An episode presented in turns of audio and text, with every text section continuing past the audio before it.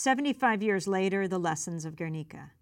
I'm Amy Goodman, host of Democracy Now! with my weekly Breaking the Sound Barrier podcast. 75 years ago, the Spanish town of Guernica was bombed into rubble. The brutal act propelled one of the world's greatest artists into a three week painting frenzy.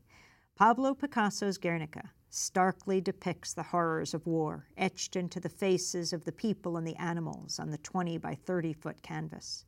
It would not prove to be the worst attack during the Spanish Civil War, but it became the most famous through the power of art. The impact of the thousands of bombs dropped on Guernica, of the aircraft machine guns strafing civilians trying to flee the inferno, is still felt to this day by the elderly survivors who will eagerly share their vivid memories, as well as by Guernica's youth who are struggling to forge a future for their town out of its painful history. The German Luftwaffe's Condor Legion did the bombing at the request of General Francisco Franco, who led a military rebellion against Spain's democratically elected government. Franco enlisted the help of Adolf Hitler and Benito Mussolini, who were eager to practice modern techniques of warfare on the defenseless citizens of Spain. The bombing of Guernica was the first complete destruction by aerial bombardment of a civilian city in European history.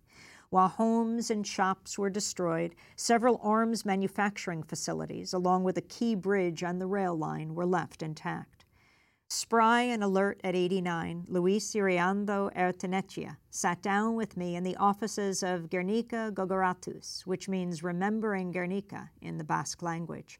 Basque is an ancient language and is central to the fierce independence of Basque speaking people who have lived for millennia in the region that straddles the border of Spain and France. Luis was 14 and working as an assistant at a local bank when Guernica was bombed. It was market day, so the town was full, the market square packed with people and animals. The bombing started at 4:30 p.m. on April 26, 1937, Luis recalls.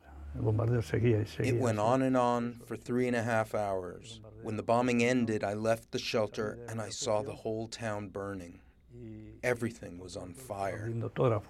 Luis and others fled uphill to the nearby village of Lumo, where as night fell, they saw their hometown burning, saw their homes collapse in the flames. They were given space to sleep in a barn. Luis continues. I don't remember if it was midnight or at another time as I did not own a watch at the time. I heard someone calling me. In the background, you could see Guernica on fire, and thanks to the light of the fire, I realized that it was my mother. She'd found my three other siblings. I was the last one to be found.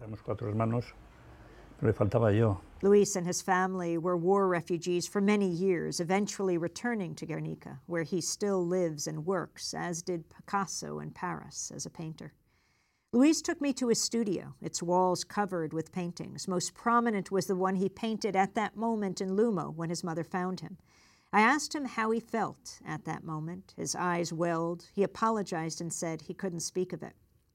Just blocks away stands one of the arms factories that avoided destruction. It was the plant where chemical weapons and pistols were made. It's called the Astra Building. While Astra has moved away, the weapons company maintains its connection to the town by naming its various automatic weapons the Guernica, designed by warriors for warriors. Several years ago, young people occupied the vacant plant, demanding it be turned into a cultural center.